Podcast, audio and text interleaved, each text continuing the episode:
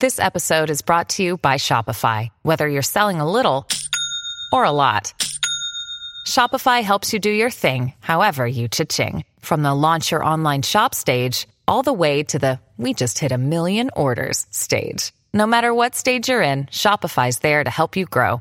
Sign up for a $1 per month trial period at shopify.com slash special offer, all lowercase. That's shopify.com slash special offer. Okay, round two. Name something that's not boring. A laundry? Ooh, a book club. Computer solitaire, huh? Ah, oh, sorry, we were looking for Chumba Casino. That's right. ChumbaCasino.com has over 100 casino style games. Join today and play for free for your chance to redeem some serious prizes. ChumbaCasino.com. No purchase necessary. Full prohibited by law. 18 plus terms and conditions apply. See website for details. It's time for today's Lucky Land horoscope with Victoria Cash.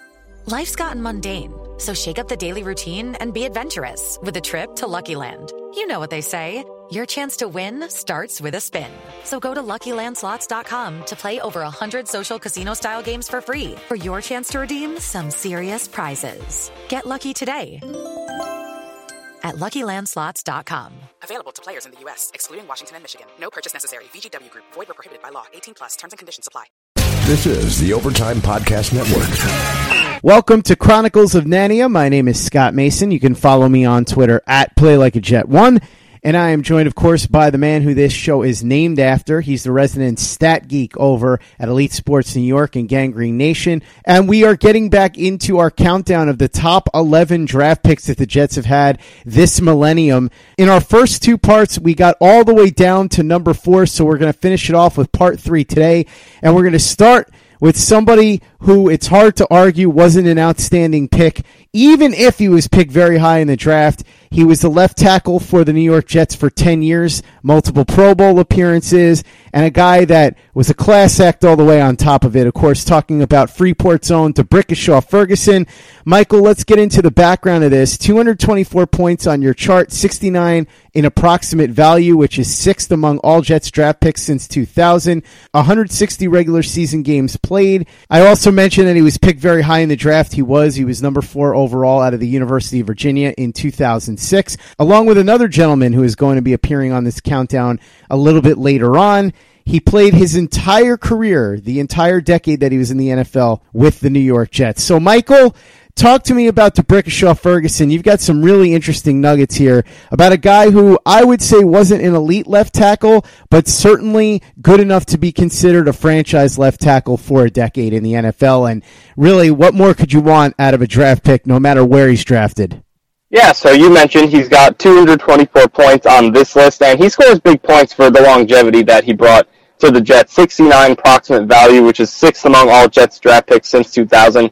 He had those three Pro Bowl appearances, and being on a good team is going to help you get those Pro Bowl appearances. The Jets were a very good team over the, the span that uh, Brick spent with the team. They made the playoffs a bunch of times, had those two AFC championship runs, so that does help make the Pro Bowl appearances. But he did have, uh, at the peak of his career, I think you could argue he was one of the at least top 10 best left tackles in the league, maybe top five even if he wasn't dominant, definitely one of the better left tackles in the league. But it is his longevity that he brought to the table and the durability that really puts him at the top of at the top of this list. Obviously, he played 10 seasons with the Jets from 2006 to 2015 and never missed a single game. So playing 16 games every single season gave him 160 regular season games played for the Jets, which is third among all players that they've selected in the 21st century. So that durability, playing 16 games every single season, which is that's just great value no matter what position it is, unless it's a kicker, of course. But uh, if you get 16 games out of a guy, no matter what position it is, every single year for 10 years, that's great value to have. And Brick did it while playing at a really high level, at a really important position. So as a number four pick back in 2006, that's exactly the kind of value you want to get out of a guy you take that high, especially on the offensive line. Interesting numbers here, Michael, that I noticed as far as the Jets' rushing attack while Ferguson was playing left tackle. Yeah, so over the length of Ferguson's career from 2006 to 2015, over that span, the Jets had 20 over 20,000 rushing yards, 20,467 to be exact. Remember that for your next trivia outing. Uh, that was third most in, third most in the league over that span among all teams. So he did have a little bit, definitely had a part in that. Obviously, the Jets did have a really talented offensive line uh, at points over Ferguson's career, especially in the late 2000s uh, when they made those AFC championship runs. But he definitely, the Jets did have a lot of rushing success while he was there. So it, it is hard to find stats to really kind of show how good offensive linemen are. But just the fact that the Jets did do a really good job running the ball over the course, most of the time that Ferguson spent with the team, and the fact that the pass protection at times was really good. Ferguson was a part of some really good offensive lines over the course of his career with the team. And there also was a big jump to when, uh, at the point the Jets did draft Ferguson, obviously they did draft another really good offensive lineman in that 2006 draft, who we will get to next on this list. But in 2005, the season before Ferguson arrived, the Jets were 31st in rushing. And in the three seasons since Ferguson has retired, the Jets were 19th in rushing yards. So in between, you know, before the Jets got Ferguson and since he's been gone, the Jets have really struggled on the ground. So it definitely does kind of demonstrate the impact that he did have, even though towards the end of his career did tail off a little bit. The Jets did have a lot of success on the offensive line while Ferguson was there, and obviously being that number four pick way back in 2006, he was the start of building that great offensive line that helped power them to a couple of AFC championship games. And one thing I also noticed here, Michael, is that a lot of us used to scream and yell when Willie Colon, who was in a sense a local product because he went to Hofstra, used to get penalized all the time when he was on the Jets. This local product in D'Brickashaw Ferguson did not get penalized very much at all. Yeah, so over the course of his career, Ferguson averaged only 4.3 total penalties per season over the course of his career. And that's total penalties, not just accepted. So that's a really solid number. You'll see uh, some tackles get in the double digits. They'll have 10, maybe 12 flags in a season. Some guys who are really bad will get one a week and get around 16. But four is a really solid number to average uh, over the course of your entire uh, over the course of your entire career per season to only average four penalties is a really solid number. That's definitely a high level total at the left tackle position, at any offensive line position. Uh, to only get four penalties in a season is really solid, and it definitely plays into just how good of a player he was technically. He definitely was a really good pass protector, just a really solid overall player for the Jets, both run and pass game. Uh, with those numbers we gave in the running game before, just in both phases, a really solid player on that left side for a long time, and his ability to avoid those penalties was definitely a really big part of what he brought to the table as we said, an Iron Man only missed one snap, and that was by design. Never even missed a practice the whole time he was with the Jets, by all accounts. But Michael, along those lines, I thought this was fascinating. You put together a nice little nugget here regarding players from New York and New Jersey and how many games they played in the league. Ferguson ranks pretty high on that list. Yeah, so no New Yorker has played more games for a New York or New York City team than Ferguson had. It was or New York City area, of course. So for the New York Giants or the Jets, no player born in New York has played more games for one of those teams than Ferguson has. He's 12th all time in games played among players born in New York, and four players who have played for the Jets rank above him on that list. Trevor Price, who, or actually Trevor Price, yeah, Trevor Price is fifth on the all-time New York games played list, Jumbo Elliott fourth, Roman Phifer third, and Vinny Testaverde second. All those guys played for the Jets, but no player born in New York has played more games for the Jets or the Giants than D'Brickashaw Ferguson has. So, and I don't think any guy really has done a better job embodying that kind of New York mentality that he did with the durability he brought to the table and just how productive he was up front for so long. So I think it's pretty symbolic. Uh, the fact that he played so many games for the Jets being a New Yorker and the fact that no New York born player has represented either of the New York City teams as much as he did. Hey, it's Kaley Cuoco for Priceline. Ready to go to your happy place for a happy price? Well, why didn't you say so? Just download the Priceline app right now and save up to 60% on hotels. So, whether it's Cousin Kevin's Kazoo concert in Kansas City, go Kevin, or Becky's Bachelorette Bash in Bermuda, you never have to miss a trip ever again. So, download the Priceline app today. Your savings are waiting Go to your happy place for a happy price. Go to your happy price, Priceline. This is the Overtime Podcast Network. Another guy who had plenty of longevity with the New York Jets and is ranked just slightly ahead of Ferguson points wise. Ferguson had 224 in your system, and Shaun Ellis, the longtime defensive end who was picked in that same 2000 draft with John Abraham. And like I said last week, that is really impressive because the Jets got three out of the 11 guys on this list in one draft. That was in 2000, of course. Ellis, Abraham, and Lavernius Coles. So Ellis picks up 226 points and 91 in approximate value, which is second among all Jets draft picks since 2000.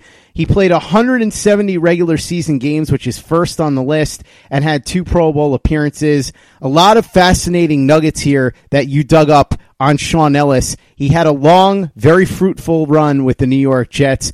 I don't want to talk about where he ended his career because it's unpleasant to even think about him wearing that uniform, New England Patriots. But I will always remember him as a New York Jet, and I'm sure everybody else will too. So, Michael, unpack some of the things that you uncovered about Shaun Ellis. Yeah, so like you mentioned, he edges out D'Brickashaw Ferguson here. He had 91 approximate value, which is second among all Jets draft picks since 2000. 170 regular season games played, the most games played by a player the Jets have drafted uh, in the 21st century. Most games played for the Jets with those 170 regular season appearances, and he made the Pro Bowl twice. So all that comes together to put him at number three on this list. The two Pro Bowl appearances is well short of the two guys who are ahead of him on this list, so that's why he falls to number three. But the longevity production that he brought to this team is pretty much unparalleled for, uh, especially a front seven player on this team. So you look at what Ellis brought to the table. You don't really have to go far down the ladder to find Shaun Ellis on any Jets all-time defensive list. He's second in team history in sacks with 72 and a half, fourth in forced fumbles with 13, sixth in total tackles with 552 and he's tied with Mark Gastineau for 11th in team history in approximate value and fourth among defensive players. So definitely one of the all-time great defensive players, all-time great pass rushers, defensive linemen in Jets history. And you compare him against the other players the Jets have draft, uh, drafted in this 21st century, and he's given them more longevity than anyone else has with those 170 regular season appearances. Plus, he played in 12 playoff games, which is the most playoff games ever appeared in by a New York Jets player. So he definitely gave them some elite longevity that any team would love to have of any draft pick to have them play that long in that many playoff games, be that durable as Shaun Ellis was. And just the fact that the Jets haven't gotten a single player to play more regular season games or playoff games out of their draft picks than he has in this 21st century, just as a sign of how great he was for this team and how just how good he was for such a long time over the first decade of this century. And also, he was tied into a lot of the Jets' success during the 2000 to 2010 run because a lot of people don't realize how many winning seasons the Jets had during that stretch as opposed to a lot of the rest of their history, which is why when you look through the stats, Michael, you'll find that Shaun Ellis is tied for second all time in victories amassed as a player with the New York Jets, tied with another all time Jets great, Mo Lewis. The only one in front of them is a kicker, correct? Yeah, that's true. So Ellis played. He played in 182 combined regular season playoff games for the Jets, which which is fifth on the team's all-time list. But he's a part of 94 wins, which ties him, like you said, for Mo Lewis for the second most in team history. And only Pat Leahy, the 113 wins, is ahead of those two guys on the list. Obviously, he played the team for a very long time, so he's able to rack up those wins because he's also the team leader in games played. But Ellis's career winning percentage with the Jets of 516 is the highest among the top 20 Jets to appear in at least 150 games. So now, obviously, it is a little bit of an indictment on the Jets that a 516 win percentage is the best among their top 20 players to appear in the most games. But for Shaun Ellis, it definitely does show that he's a part of a lot of success over the course of the time that he was with the team. And, you know, over that first decade of the 2000s, from 2000 up to 2010, even if you extend it a couple years back to 1998, the Jets were one of the more successful teams in the league, made three AFC championships over that span, a bunch of other playoff appearances in there. And, you know, with the playoff drought that we're in right now that has kind of been forgotten, and, you know, with all the kind of off the field moments and just all the drama that we've had with this team over the past decade or so. It, it's it's crazy that we're going on a decade missing playoffs. But anyway, it it does kind of cloud the fact that the Jets were a really successul team, you know, over that span from '98 up to 2010. And Shaun Ellis was a huge part of pretty much that entire span over the first 10 years of the 21st century. So he definitely was a part of a lot of success, and it shows up in the fact that he's won the second most games of any player in Jets history. This is the Overtime Podcast Network. And you want to talk about clutch, Michael? Here's a guy that stepped up in the playoffs and had big numbers, and also was a bit of a Tom Brady killer. Yeah, so since the beginning of the Bill, uh, Tom Brady and Bill Belichick era in 2001, Ellis ranks fourth in sacks against the Patriots, including the playoffs, with 11 sacks in 21 games, and 10 of those sacks were against Tom Brady, which ranks Ellis fourth on the list of uh, players to sack Tom Brady the most behind only Jason Taylor, Aaron Schobel, and Cameron Wake. So he's definitely got his hands on Tom Brady a lot and made a bunch of big plays against the Patriots, which is obviously, you know, until Tom Brady decides to move on, until Bill Belichick decides to move on, that's pretty key for a Jets player. So Shaun Ellis definitely over the course of his career has he definitely made those plays against Tom Brady and the Patriots and he also had at least a half sack in 65 total regular season and playoff games as a Jet, which is the most in team history. So he definitely made big plays in big games. He appeared in those 12 playoff games. He made 11 tackles for loss, three sacks, had a fumble recovery, two pass deflections in those 12 games, made a bunch of big plays over those games that he played. And like I mentioned, those 12 playoff games he played in is the most playoff appearances for a single player in Jets history. So Shaun Ellis gave the Jets a lot of production over the course of his career. His high points were really good. He had 12 and a half sacks in 2003, which is the sixth best single season total in Jets history. Followed that up with 11 sacks in 2004, which was eighth best, and his 23 and a half sacks over that two-year span placed him fourth in the league. And he's the only player over that span to place top 15 in total tackles and top five in sacks. So he had those high points. He had the longevity. He had the team success. So a great career for Shaun Ellis obviously ends on the dark side, like another guy we've mentioned, David Harris, but didn't end on a high note going over to New England. But what he gave to the Jets for 11 years made the playoffs a ton, was a part of a lot of team success, had some elite high points, great longevity. He just hit all the marks that you want in any player that plays for your franchise. He definitely gave that to the Jets. Should note that he was selected one pick ahead of John Abraham, the two of them back to back picks for the Jets. Can't ask for much more than what the Jets got out of those two. I've always said that John Abraham was the more dominant player, but Shaun Ellis was the more consistent and well rounded player. Is that more or less what you found when you dug into this?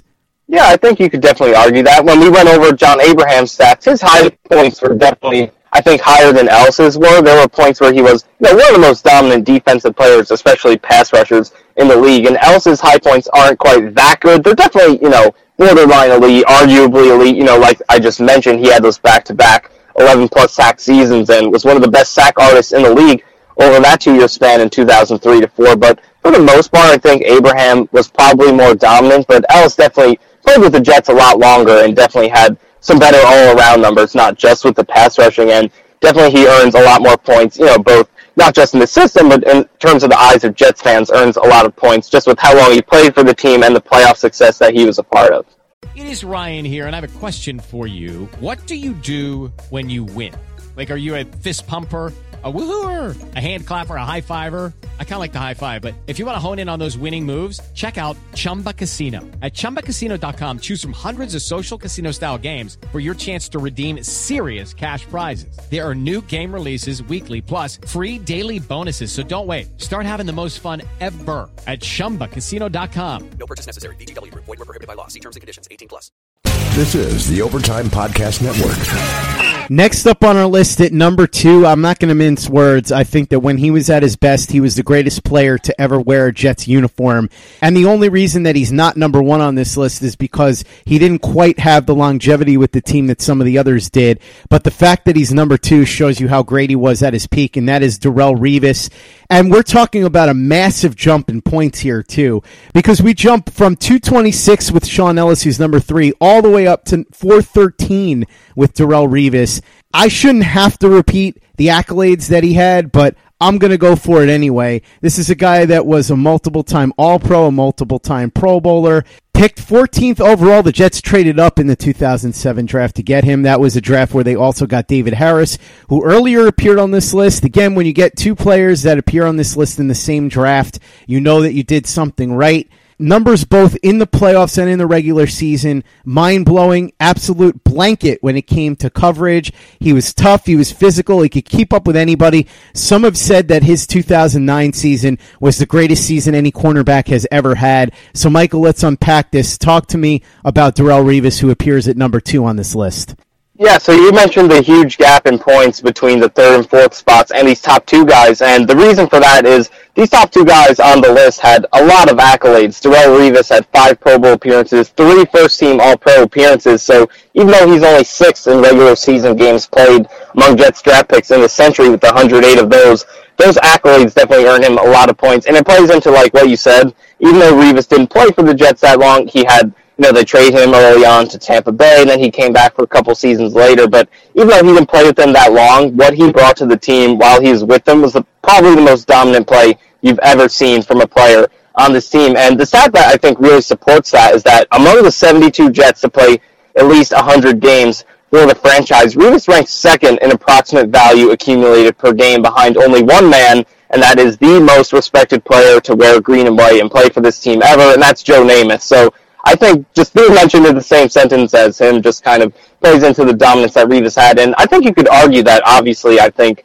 Revis was probably a more dominant corner than Joe Namath was a quarterback. But the thing with approximate value is it does give it does give quarterbacks some extra weight just because the importance of that position and winning games does play a lot into it. So Joe Namath did get some extra score for how successful the Jets were for a couple years of his career and obviously winning the Super Bowl one year. But Joe Namath was still a great, great player, a Hall of Famer, and one of the best quarterbacks in the league while he was there. So it's definitely to have Revis ranked second in Jets history in approximate value per game behind only Namath definitely plays into how great he was while he's with the team. Even though he didn't have the longevity, what Revis gave the Jets at his peak was just dominant, dominant play. Judy was boring. Hello. Then Judy discovered ChumbaCasino.com. It's my little escape. Now Judy's the life of the party. Oh, baby, mama's bringing home the bacon. Whoa, take it easy, Judy. The Chumba life is for everybody. So go to ChumbaCasino.com and play over 100 casino-style games. Join today and play for free for your chance to redeem some serious prizes. ChumbaCasino.com. No purchase necessary. Void where prohibited by law. 18 plus terms and conditions apply. See website for details. This is the Overtime Podcast Network. Michael, just to back up my point about the 2009 season with Revis, you have a really interesting stat here that he notched 31 passes defensed in that season, which is still the single season record in the history of the NFL. If you didn't get a chance to watch the 2009 season and see it for yourself, go back and watch as many games as you can find on YouTube and try and watch Darrelle Revis covering some of the best receivers in the league in their prime and just absolutely shutting them down. It was one of the most remarkable things you'll ever see a football player do. But you have plenty of stats here about Revis in terms of interceptions, which will surprise some people because he's not a guy that's known for interceptions because quarterbacks were afraid to throw at him, but he still notched some pretty impressive interception numbers in terms of all time jet numbers and also a lot a lot of very interesting information in here about what he did with passes defensed on top of what I said with 2009. This extends throughout his entire run as a Jet. So unpack some of that for us if you could. Yeah, so obviously Revis is best known for being a lockdown guy, you know, the kind of player who's so dominant that teams would just avoid whoever he was covering for the course of the game. So because of that, he didn't put up the best interception totals ever, the best stats. He was a guy who you had to really watch and you know, be paying attention at that time to understand how dominant he was and just see the stat lines that all world receivers were putting up against him. But what makes him so great is that even though he was, teams were avoiding him as much as they were, he was still put, getting his hands on the football a lot. And the 31 passes defended he had in 2009 still stands as the NFL's single season record since they first tracked that stat uh, about a couple decades ago. And he also accumulated an approximate value of 21 in 2009 alone, which sits as the fourth best single season total in NFL history for a cornerback and the best over the last 18 seasons. So the best of this century for a cornerback, and it ties Revis for the Jets single season record uh, for approximate value in a single season with only David Harris, who had 20, uh, 21 that same season as well, which the Jets were very good defensively that season, so it definitely helped out Harris a lot. But just the overall value that he brought to the table was really good, and he still put up really good numbers in terms of making plays on the ball, even though he was such a good coverage corner that he didn't get that many targets in his direction. He's third in Jets history in interceptions with 25. The only players ahead of him on this list played their entire Jets careers in the 1960s when interceptions were flying all over the field and at all-time highs. That would be Dainard Paulson and Bill Baird with 29 and 34 each. So Revis did put up some good production in terms of getting his hands on the football, even though he was such a good shutdown player. And on the league-wide total passes defended leaderboard, which is since 1999, Revis checks in tied for 18th with Ed Reed in total passes defended and is .959 passes defended per game in his career ranks as the fifth best mark among players with at least 100 games played behind only Asante Samuel, Joe Haden, Chris McAlister, and Jonathan Joseph. So, and again, considering the fact that so much of Revis' game was predicated on preventing targets in his direction altogether, the fact that he still ranks at historic levels in terms of passes defended, interceptions over the course of his career just goes it just goes to show how great this guy was. If you most of the time you weren't going to throw in his direction because if you did, he's going to get his hands on that football more often than anybody else is. So it just goes to show how great Revis was. And you know, I mentioned in 2009 he had the record for passes defended in a single season, and then I forget the exact number, but 2010 I'm pretty sure he had about less than half of that, which it was not because of his own dip in performance, but just because he was so dominant getting his hands on the football in 2009. Teams just, even more so than before, would just not throw the ball in his direction at all. So he's just a guy who, you know, made a name being so dominant, getting his hands on the football, and just became one of the most feared players in NFL history in terms of just teams trying to completely avoid him in their game plan. So Ben Revis brought at his peak was probably the most dominant play you've ever seen from a Jets player, and it, you just look at the names he's mentioned with, and even in Jets history, the fact that only Joe Namath has brought as much approximate value on a per game basis as Revis did just goes to show how great he was. Revis had 84 in overall approximate value, and he was the linchpin of that defense in 2009 and 2010 when they were so dominant against the pass. And he did it without any help from outside edge rushers. The Jets did not have anything remotely close to a dominant edge rusher. The two guys that were manning the outside at that point were Bryan Thomas and Calvin Pace, both solid players. Neither one is ever going to be confused with Demarcus Ware or Von Miller or anybody like that. And Michael, you have some very interesting info in here about how Revis's dominance helped lead to the Jets being so great against the pass in 2009 and 2010 when they went to back-to-back AFC championship games. Yeah, so the Jets pass defense over that two-year span was arguably the most dominant aspect of that team and maybe one of the most dominant units that the Jets have ever had on any one of their teams. So from 2009 to 2010, the Jets defense was first and fewest passing yards allowed with only 177 per game, first and most completion percentage allowed at only 51%, first and fewest yards per pass attempt allowed at only exactly 6.0, second and fewest passing touchdowns allowed with 32, and second and lowest opponent passer rating allowed at 68. A 68 is the average passer rating the Jets gave up over those two years. So that means the average quarterback that the Jets played in 2009 to 2010. The average performance that opposing quarterbacks had against the Jets was about equal to what Josh Allen did for the Bills in 2018. So this defense was so good, it basically made everyone they faced turn into Josh Allen on average. So, rookie Josh Allen. So, they were just dominant over that span, and Revis was the core of it. Like you mentioned, the pass rush did not play that big of a part in making the pass defense so dominant. The Jets did have a lot of talent in the secondary over that time, but Revis was definitely at the core of it. They were not going to be anywhere near that without him. Uh, Rex Ryan obviously is a big part of it as well. He came in and the defense kind of changed, but Revis was at the core of this whole thing. His dominance changed the game. Or really, he kind of changed the cornerback position, just redefined how dominant a player at that spot can be. And really, any cornerback who's great in this league is going to get compared to him. And the dominance that Revis had over those two years helped the Jets get to those two AFC championship games. They don't get there without him. And the dominance that he had just made the Jets pass defense as a whole one of the best passing defenses, not just in Jets history, but really in NFL history. You're not going to see a team be that dominant, especially here. And I think the late 2000s, you didn't really see too much of the passing boom yet that you've seen the past couple of years in terms of teams, throw, teams throwing the ball more often and getting that passing production. But this is still the 2000s, 2009, 2010. The passing production was starting to uptick a little bit, and the Jets are giving up an average passer rating of 68 and letting teams barely complete half of their passes and throw for under 200 yards a game. Not even close to 200 yards a game at 177. So those numbers are just absolutely dominant, and Revis was at the core of that.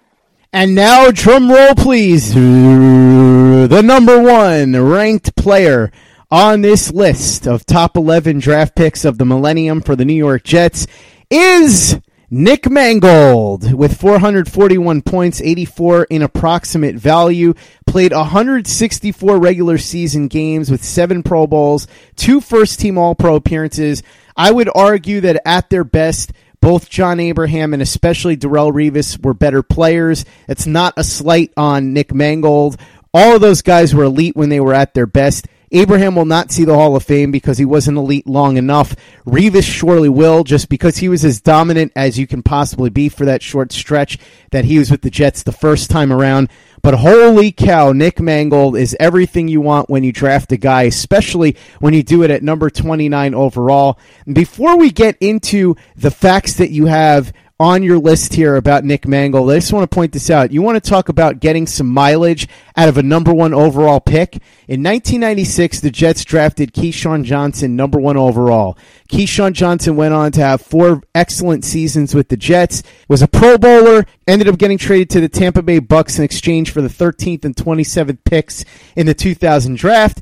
The Jets used those picks on Anthony Becht, whatever, and John Abraham. John Abraham gave the Jets five excellent seasons, multiple Pro Bowls. They then turn around and trade him for the 29th pick in the 2006 draft. They get Nick Mangold, who goes on to do what he did. So 20 years of sustained excellence out of one draft pick. You got to say the Jets did a pretty good job of parlaying that pick into something pretty special. Yeah, no doubt about that. The Jets definitely got a ton of mileage out of that Keyshawn Johnson pick, and come to think of it, that is kind of the savvy kind of extension of deals. That's the kind of move that we kind of need to see more out of the Jets front office in the future that we haven't seen in a while. But anyway, the Jets did get a great career out of Nick Mangold, and even though, like you said, he wasn't as dominant as Darrelle Revis was at his peak, I think there was still a stretch where you could argue Nick Mangold was maybe the best center in the league, and he gave the Jets some great longevity. He gets a lot of points for the accolades that he earned, seven Pro Bowls, two first-team All-Pros. He played 164 regular season games. Uh, that's second among all Jets draft picks in the 21st century. So he gave them plenty of dominant years over the course of his career. You know, like you said, Darrelle Revis is an all-time great. I mean, what he gave them at cornerback was among the best you'll ever see from anybody at that position up to now, and however long football exists, that will be among the best you ever see at the cornerback position. So Mangold wasn't quite that good, but he, like I said, he is still a, a guy you could put in that conversation as the best at his position for a pretty good portion of his career, and he gave the Jets some great longevity, so that does help push him over Darrelle Revis. Obviously, he was a part of a lot of success with the Jets, played those two AFC championship runs, and he's tied for seventh in league history in Pro Bowl appearances by a center with seven of those, like I mentioned, and he's also second in Pro Bowl appearances for the Jets among players at any position behind only Winston Hill, who had eight Pro Bowls, so edging out Nick Mangold by one. So he definitely had some really good peak years. The Jets' offensive line was great. He and D'Brickashaw Ferguson were both a huge part of making that happen as homegrown guys taken in that 2006 draft. And you know, Nick Mangold too off the field, I think, is one of the most beloved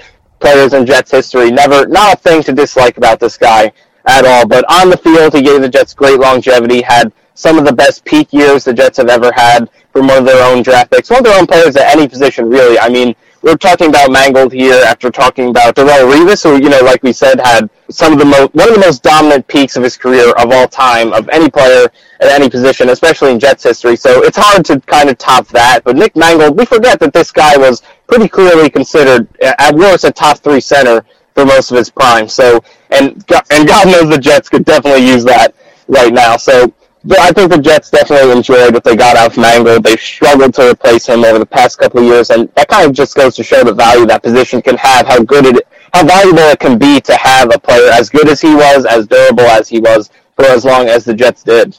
Not that it's comparable because center's nowhere near as important as quarterback, but when you go from Peyton Manning to Andrew Luck or Brett Favre to Aaron Rodgers, it's just incredible good fortune that you have. And the Jets had the center equivalent of that because they went from one of the greatest centers in the history of the sport, Kevin Mawae, to another one of the greatest centers in the history of the sport, Nick Mangold. People have argued over who is better. I think to me, it's quite clear that Mangold was not as good as Mawae, but so what? If you're not as good as Kevin Mawae, that's really no slight on you. He's one of the greatest centers of all time. And as an added bonus, Michael, we talked about how infrequently D'Brickashaw Ferguson was penalized at tackle during his career with the Jets. Mangold, who also spent his entire career with the Jets, was penalized even less than Ferguson. Yeah, so Nick Mangold too definitely did a great job with avoiding penalties. He was very solid in the early part of his career, but down the stretch of his career from 2012 to 2016, he became absolutely great at avoiding penalties. So over that span, over the final five seasons of his career, he never committed more than one flag in a season. And just to put into perspective how good that is, because centers do get fewer penalties generally than the other offensive line positions do, but still to do what Mangold did over that span, just to put into perspective how valuable that can be. In 2018, Spencer Long and Jonathan Harrison combined for nine penalties at the center position, and Mangold had 10 penalties over his final 100 regular season games. So for his career, Mangold averaged only just under two total penalties per 16 games. So he really got great at avoiding those penalties down the stretch of his career, but even over the beginning of his career, he was very, very good at it. So a guy who's only going to commit two penalties over the course of an entire season at the center position, and we all know how much penalties at the offensive line can kill an offense. We've seen a ton of that with this Jets team. Nick Mangold was never a, pro- a problem with that, and neither was D'Brickashaw Ferguson, who we just talked about. So uh, penalties aren't the only thing that goes into being good as an offensive lineman, but to have two guys uh, on your offensive line for a long time who do really good job of avoiding those drive killing penalties is definitely a huge value to have. Michael, this was such a fun series. I'm really glad that we were able to do this. You know that one of my favorite things is looking back at Jets history. So I love looking over your formula and how you figured this out and put the statistics together. If you want to read it for yourself, you can. We obviously went into more detail here in audio form than you're going to get in written form, but it's at ganggreennation.com. And now that we've done the history, we are going to do much more recent history because you did a massive series covering the entire 2018 rookie campaign of Sam Darnold. And we're going to start on that one next week. That's going to be so much fun. Training camp's around the corner. We're talking Darnold. It doesn't get much better if you're a Jets fan. Michael, thanks so much for coming on for the Chronicles. Really appreciate it. Before you go, why don't you let everybody know about what you've got cooking over at Elite Sports New York, Gang Green Nation, Turn on the Jets, and the 96 other places that you write? Yeah, you can follow me on Twitter at Michael underscore Nania. My writing is at Gang Green Nation and Elite Sports in New York. And you mentioned the Darnold series. I'm really excited to get into that here on the Chronicles. I've been doing that series for about the past, I think, the couple months, uh, last couple months, but I've been going through each of Darnold's games in 2018 and charting his production by a lot of different metrics, looking at his production by route type, you know, how good is he at throwing go routes? How good is he at throwing slant routes? So breaking that down, looking at his production by a number of rushers he's faced, uh, side of the field he's throwing to, uh, his production on improvised plays in which he gets outside the pocket and the receiver breaks out their route, number of drops he's had, number of passes he threw that were interceptions that shouldn't have been, that would fallen somebody else, and the opposite of that, passes he threw that weren't interceptions that should have been uh, his production by throw depth, how good is he on shallow throws, how good is he on deep throws. So a lot of different ways breaking down his production and also taking a look at the ways he improved down the stretch of the season. So I'm really excited to get on here and talk about that. I've already gotten through his first 11 games of the season, uh, so you can check those out on Gang Green Nation. Uh, taking a look at Sam Darnold's production by route type, you can search that and they will come up. Uh, so I've gone through his first 11 games through that Texans game. Going to get to the Packers and Patriots games pretty soon, but it's been a lot of fun to write about and break down, but I'm really excited to come on here and talk about it. Michael Nania on the Sam Darnold statistics. Joe Blewett on the Sam Darnold film. We are Sam Darnold Central as we get ready for his sophomore campaign, and fingers crossed that he ends up being as good as we all hope and think that he can be. Michael, thanks again. Go ahead and follow him on Twitter at Michael underscore Nania. Read all his work at Gang Green Nation and Elite Sports New York, in addition to the place where you can find some of his work and the latest and greatest in New York Jets podcasts. And that, of course, is Turn on the Jets Digital and TurnOnTheJets.com. Step into the world of power, loyalty, and luck. I'm going to make him an offer he can't refuse. With family, cannolis, and spins mean everything. Now, you want to get mixed up in the family business. Introducing The Godfather at ChumbaCasino.com. Test your luck in the shadowy world of The Godfather slot. Someday, I will call upon you to do a service for me. Play The Godfather now at ChumbaCasino.com. Welcome to the family. No purchase necessary. VGW Group. Void where prohibited by law. 18 plus. Terms and conditions apply. Hello, it is Ryan, and we could all use an extra bright spot in our day, couldn't we? Just to make up for things like sitting in traffic, doing the dishes, counting your steps, you know, all the mundane stuff. That is why I'm such a big fan of Chumba Casino. Chumba Casino has all your favorite social casino style games that you can play for free anytime, anywhere with daily bonuses. That should brighten your day a little. Actually, a lot. So sign up now at chumbacasino.com. That's chumbacasino.com. No purchase necessary. VGW Group. Void were prohibited by law. See terms and conditions. 18 plus. It's time for today's Lucky Land horoscope with Victoria Cash. Life's gotten mundane, so shake up the daily routine and be adventurous with a trip to Lucky Land. You know what they say. Your chance to win starts with a spin. So go to LuckyLandSlots.com to play over 100 social casino-style games for free for your chance to redeem some serious prizes. Get lucky today at LuckyLandSlots.com. Available to players in the U.S., excluding Washington and Michigan. No purchase necessary. VGW Group. Void were prohibited by law. 18 plus. Terms and conditions apply. I'm Victoria Cash. Thanks for calling the Lucky Land Hotline. If you feel like you do the same thing every day, press 1. If you're ready to have some serious fun for the chance to redeem some serious prizes, press 2. We heard you loud and clear. So go to LuckyLandSlots.com right now and play over 100 social casino-style games for free. Get lucky today at LuckyLandSlots.com. Available to players in the U.S., excluding Washington and Michigan. No purchase necessary. VGW Group. Void were prohibited by law. 18 plus. Terms and conditions apply. Okay, round two. Name something that's not boring. A laundry? Ooh, a book club.